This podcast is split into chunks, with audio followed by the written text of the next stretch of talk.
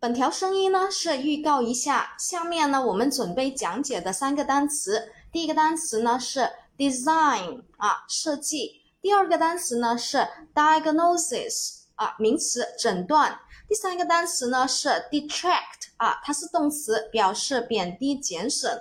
那么呢，我们在这里呢预告一下这三个单词里面的很多重要的知识点，特别是这三个单词很容易出错的地方，呃，特别是。首先，我们来看一下第一个单词，这个 detract 啊，刚才说的这个 detract 呢，啊，为什么是 t r 呢？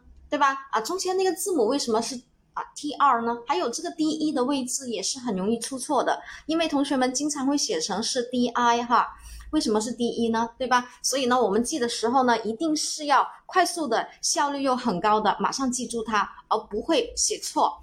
最难的是第二个单词，那个 diagnosis 啊，diagnosis 呢，经常出错的就是前面的 i a 这个位置啊，而且呢，后面呢是 s i s 啊，这个 s i s 我们完全不会漏的，怎么样去记呢？前面的 i a 怎么样才能不调换位置呢？好，那下面呢，同学们可以听一下下一条啊，这一个声音。